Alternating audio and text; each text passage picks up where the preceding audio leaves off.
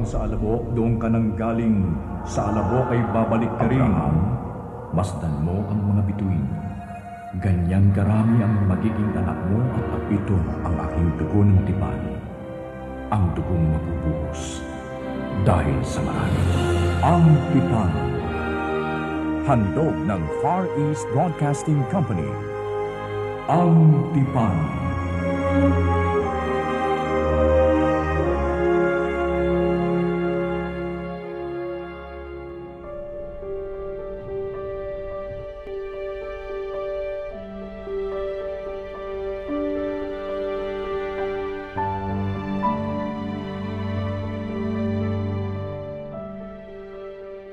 kasaysayan ay hango sa mga pangyayaring inilathala sa banal na Biblia.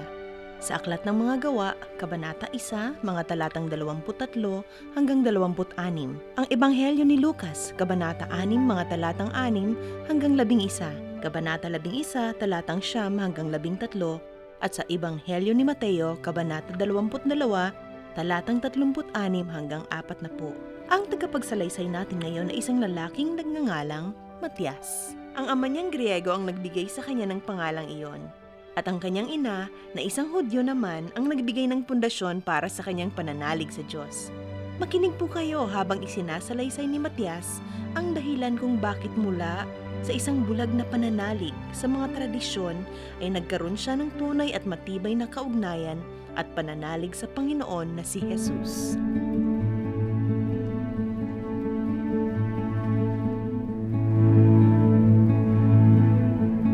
Si Matias. Ipinanganak at lumaki ako sa Cisaria, isang magandang bayan na matatagpuan sa mga pangpang ng dagat Mediteraneo. Griego ang aking ama. Isa siyang praktikal at masipag na mga ngalakal. Maganda ang itinaguyod niyang kabuhayan, kaya hindi nakaranas ng hirap ang aming pamilya kahit na kailan. Dibotong Hudyo naman ang aking ina. Kaya nagpursige siyang ipasok kami ng aking dalawang kapatid na babae sa sinagoga sa Cisaria upang makatanggap ng magandang edukasyon at sanayin kami sa aming relihiyon. Kahit na ang ama ko ay hindi kasapi sa kahit anong relihiyon, hindi niya tinutulan ang kagustuhan ng ina kong matutunan namin ang mga pamantayan ng kanyang pananalig. Ngunit dumating din ang mga pagkakataong sumasalungat siya sa ilang gawain at patakaran na itinuturo sa amin. Lalo na kapag humahad lang ito sa mga bagay na pinagagawa niya sa amin.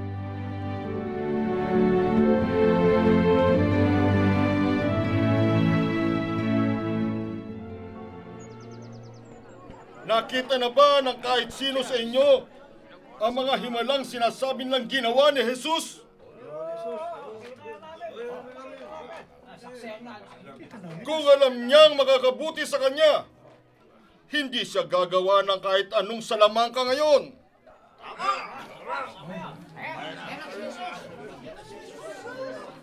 Kararating lang na Jesus. Makikita natin kung igagalang niya ang araw ng pagsamba. Mayroon ka bang gustong itanong sa kanya? Oo. Jesus, kanina lamang ay narinig ko mula sa isang pinagkakatiwalaan kong tao na nakita niyang dumaan sa isang triguhan ng iyong mga alagad at pumitas ng mga uhay ng trigo at kanila itong kinain matapos kuskusin sa kanilang mga kamay. Sabihin mo sa amin, bakit mo sila pinapayagang gumawa ng bawal sa kautusan sa araw ng pamamahinga? Hindi ba ninyo nabasa ang ginawa ni David nang minsang magutom sila ng kanyang mga kasama? Hindi ba't pumasok siya sa bahay ng Diyos at kumain ng tinapay na handog? Na tanging mga pari lamang ang may karapatang kumain. Binigyan pa niya ang kanyang mga kasama. Ang anak ng tao ay siyang Panginoon ng araw ng pamamahinga. Narinig niyo siya! Narinig niyo mula mismo sa kanyang mga labi! Hinahayag niyang Panginoon siya ng araw ng pagsamba at hinahayag niyang siya ay Diyos!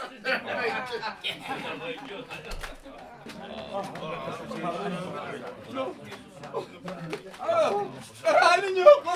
Marahanin niyo ako! Gusto kong lumapit kay Jesus! Ay, Pangalia! Pangalia, may kinakanan niya braso! Pangalia!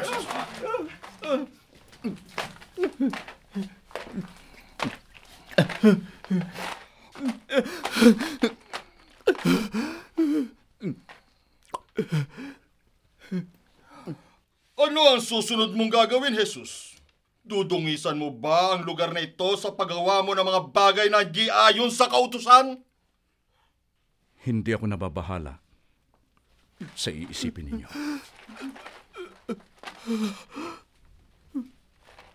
Tatanungin ko kayo. Alin ba ang naaayon sa kautusan? Ang gumawa ng mabuti o ang gumawa ng masama sa araw ng pamamahinga? Ang magligtas ng buhay o ang pumatay? Jesus! Kaibigan, iunat mo ang iyong kamay.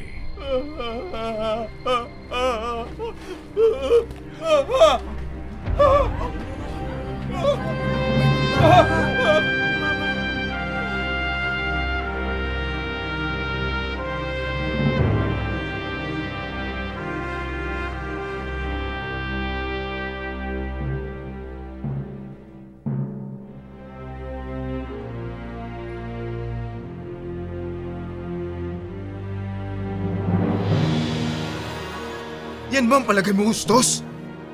Nakatalinuhan o kabaliwan ang dahilan kaya naging tuwid ang braso ng lalaking yon? Hindi tayo nakakasiguradong paralisado nga ang braso ng lalaking yun. Baka, baka inipit lang niya ang kalahati ng kanyang braso sa loob ng manggas ng kanyang damit. Alam mo, pero ang tunay na nagpahama kay Jesus, ay yung mga sinabi niya. Hustos! Nakita ng sarili kong mga mata, maliit at kumukuluntoy na mga braso ng taong iyon. Ang ginawa ni Jesus para sa kanya ay higit na makahulugan sa kahit na anong resulta ng iyong mga reglamento at pagiging mapanghusga. Oh, nakakita ka lang ng konting salamangka ay handa ka nang maniwalang siya nga ang anak ng Diyos. Mag-ingat ka, Matias. Delikado mag-isip ng ganyan. Kamusta mga kaibigan? Ako si Andres. Ah, ah, hostos ang pangalan ko. Siya si Matias, kaibigan ko. Hindi ba't isa ka sa mga malalapit na kaibigan ni Jesus? Oo, mukhang malakas ang interes nyo sa kanyang pangaral. Simula nang marinig namin ang mga pangangaral niya, sinubukan na naming alamin kung sino nga ba siyang talaga. Andres, maaari ba naming makausap si Jesus ng harap-harapan?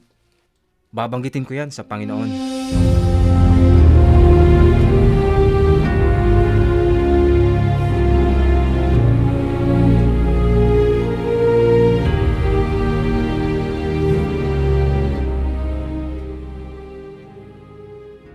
Salamat po at naglaan kayo ng panahon upang makipag-usap sa amin.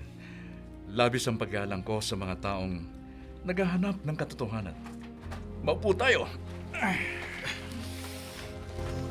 Jesus, ang mga bagay na sinasabi't ginagawa niyo ay hindi katanggap-tanggap sa mga parit na nagtuturo ng kautusan. Sa kanila ako umaasa para dagdagan ang aking kaalaman tungkol sa reliyong kinabibilangan ko. Ngunit hindi ko may tatwa ang kapangyarihan ng iyong mga salita o ang mga himalang nakita kong nagawa mo. Ang puso ko'y naniniwala sa iyo at sa mga pangaral mo. Ngunit ayaw sumang-ayon ng aking isip. Hinahangaan ko ang pagiging tapat mo, Hustos. At naiintindihan ko kung bakit ikaw ay naguguluhan. Sabihin mo sa akin, ano sa palagay mo ang pinakamahalagang kautusan? Ibigin mo ang Panginoon mong Diyos ng buong puso, ng buong kaluluwa, at ng buong pag-iisip. Mhm, maganda. Maganda ang iyong sinabi, Hustos. Ngunit, mahalaga rin ang pangalawang binanggit mo. ibigin mo ang iyong kapwa. Gaya ng pag-ibig mo sa iyong sarili. Ang buong kautusan at ang mga pangaral ng mga propeta ay nakapaloob sa dalawang utos na ito. Ang ibigin ang iyong kapwa na tulad ng pagmamahal mo sa iyong sarili ay nangangahulugan lamang nagugustuhin mo para sa iba ang kabutihang nais mo rin para sa sarili mo. Maaring sundin ng isang tao ang mga reglamento ng kautusan sa pamamagitan ng disiplina at pagpapakasakit sa sarili. Ngunit upang manatili ang diwa ng kautusan, ay imposibleng gawin gamit lamang ang sarili mong lakas. Kung gayon, ano ang dapat kong gawin? Sa pagkakaalam ko, kung may nilabag kang kautusan, parang nilabag mo na rin ang lahat ng mga kautusan. Nang buong pagpapakumbaba, humingi kayo sa inyong Ama sa langit. At kayo'y bibigyan. Humanap kayo. At kayo'y makakatagpo. Kumatok kayo at kayo'y pagbubuksan. Sapagkat ang bawat humihingi ay tatanggap. Ang bawat humahanap ay makakatagpo. At ang bawat kumakatok ay pagbubuksan. Sabihin niyo sa akin, mga kaibigan, kung humingi kayo ng isda sa inyong ama, ahas ba ang ibibigay nito sa inyo? Kung humingi kayo ng itlog, alakdan ba ang ibibigay niya sa inyo? Kung ang mga tao na likas na masama ay marunong magbigay ng mabubuting bagay sa kanilang mga anak, kaano pa kaya ang inyong ama na nasa langit? ibibigay niya ang banal na espiritu sa mga humihingi sa kanya. Ang sinasabi niyo po ba'y ganun lamang kasimple na lumapit sa Diyos?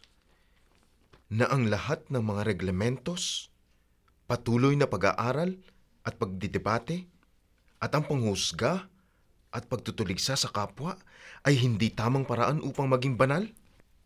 Matias, upang mapasok ang katiwasayan ng kaharian ng Diyos, kailangan mong magkaroon ng pananalig tulad ng isang bata.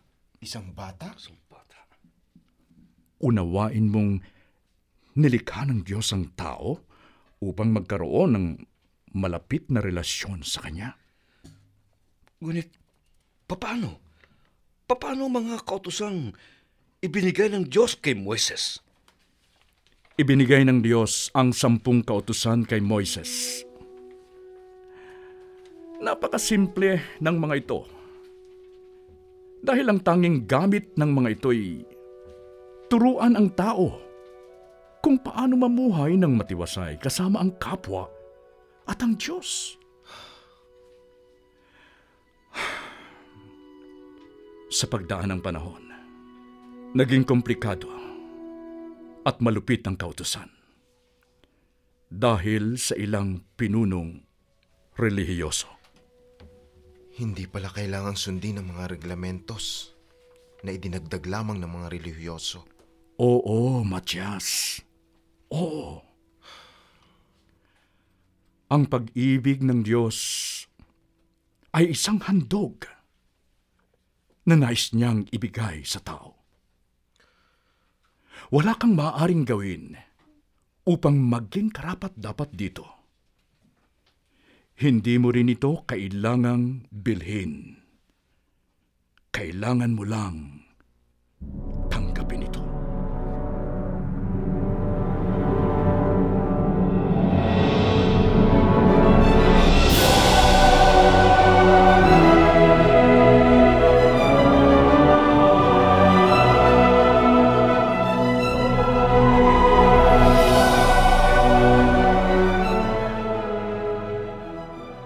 binabalikan pa rin ng aming mga isip ang mga salita ni Jesus. At puno pa rin ang katiwasayan ng aming mga puso nang magsimula kaming maglakbay pa uwi. Naramdaman kong buong buo ang aming pagbabago sa puntong iyon. Hindi ko maipaliwanag kung papaano ngunit ang ginawang pagbabago sa akin ni Jesus ay napansin ng mga magulang ko. Lalo na ng aking ama na hindi ako tinigilan sa kanyang napakaraming tanong pagkatapos ng dalawang taon. Ang buong pamilya ko, pati na rin ang kaibigan kong si Justus at ang pamilya niya ay naging tagapanalig ni Jesus ng Nazaret. At naniwalang siya nga ang pinangakong Mesyas, ang anak ng Diyos, ang tagapagligtas ng sangkatauhan. Nagbago ang aming mga buhay dahil nakilala namin ang Panginoong Jesus.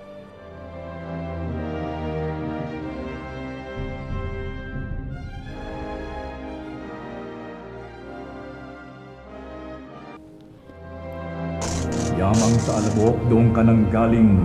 Sa alabok ay babalik ka rin. masdan mo ang mga bituin. Ganyan karami ang magiging anak mo at apito ang aking dugo ng tipan. Ang dugong mabubuhos dahil sa marami. Ang tipan. Handog ng Far East Broadcasting Company. Ang tipan.